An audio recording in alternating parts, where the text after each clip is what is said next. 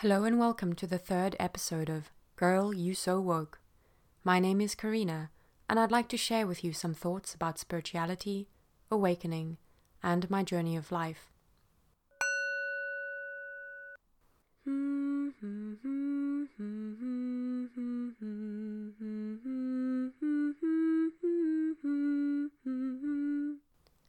I'll begin this episode with sharing a beautiful truth.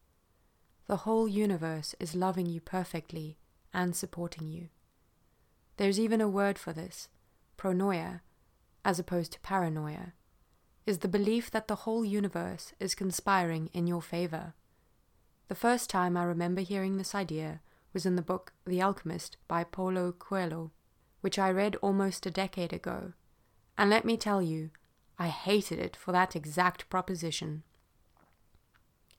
I reread it this summer, and it was amazing to see how much my philosophy had evolved because I knew the universe was communicating directly to me through that novel. We are only ever having a relationship with life itself, and life is conscious. Maybe you are resistant to this idea or it confuses you. To begin to experience this for yourself, you have to learn how to communicate with the universe. Communicating with people is obviously a part of communicating with life, but it's so much deeper than that. A key part of understanding this is increasing your awareness of your inner world, something I made practical suggestions about in the previous episode. One way I communicate with life is through my intuition, or what I also call my inner guidance. I know this can sound woo woo, and I'm going to ground this. By increasing your awareness, you'll begin to notice and pay attention to your thoughts and feelings. This allows you to begin cultivating inner peace, and in a peaceful state, you are much more receptive to life and communicating with it. With time and practiced observation, certain insights and urges will come to you, or perhaps you'll gain clarity about something you were confused about before. This is about grounding into your deeper understanding of who you are, not through your interactions with what is happening externally, but with what is within you. As Eckhart Tolle famously said, you are the whole universe, expressing itself as a human being for a short while.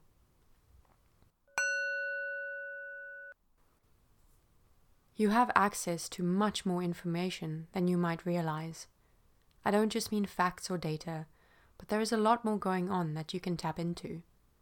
Our conscious minds are trained to concentrate on a very small portion of life, but as we begin to change and expand our focus, suddenly new avenues become available to us. There are various ways you might be receiving information from your inner guidance. My intuition is strongest with my sense of knowing. I just know some things, without really knowing how or why. Some might hear or see things, Others might feel intuitively. By paying attention, you'll begin to notice which one of these is your strongest sense.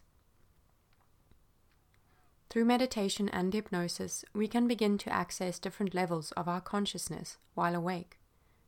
The brain waves of meditators have often been measured, and we know there are changes in our brain wave frequencies as we meditate and shift our consciousness. Our subconscious minds also hold a wealth of information and are always on and receiving impressions. But the subconscious mind is not necessarily very accessible unless we open ourselves up to it. Our subconscious communicates with us regularly through our dreams. Carl Jung paid a lot of attention to dreams because through our dreams we are exposed to a language of signs and symbols our dreams are how our subconscious minds process. If you are intrigued by your dreams, you can keep a dream journal. You might not be used to remembering your dreams, and you can set the intention before you fall asleep that you're open to receiving messages from your dreams and would like to remember whatever is appropriate and for your highest good.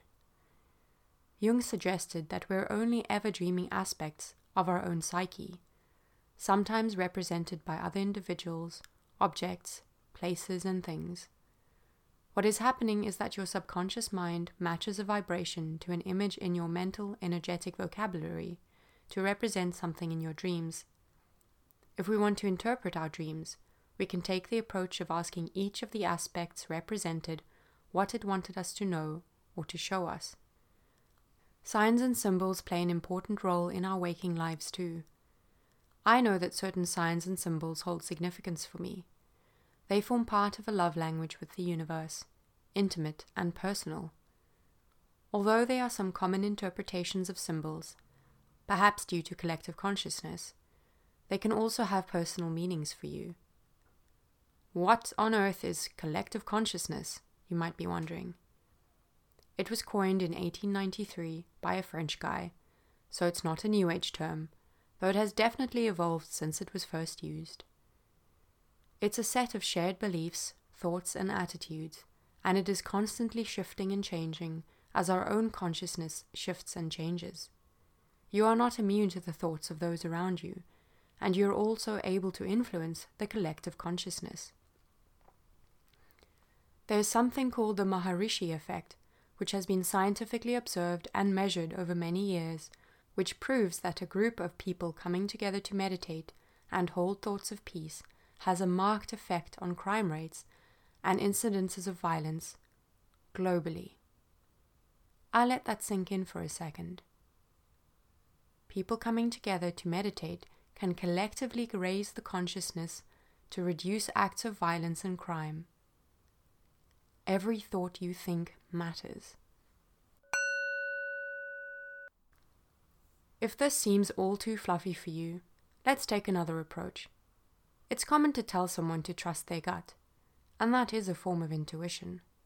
That funny feeling you get in the pit of your stomach when something doesn't quite feel right, even though you might not have a rational or logical reason to believe something may be wrong. There is an ecosystem within you that is relaying information to you all the time if you'll but pay attention. I choose to be led by my heart, though the ecosystem also includes my mind, my gut, and my sex. And my heart is the negotiator and mediator in my inner ecosystem. For in following my heart, I am more closely aligned with love and with my heart's desires. Many of us are terrified of following our hearts because we fear it may lead us to being hurt, walked all over, or abused. No one can make you feel anything unless you give them that power. And while I choose to follow my heart as the ideal way to navigate my life, it still involves having healthy boundaries. Honoring my boundaries and communicating them to others in a respectful way is important for thriving in life. Thanks for joining me. Please like, share, and subscribe. And please tune in next time.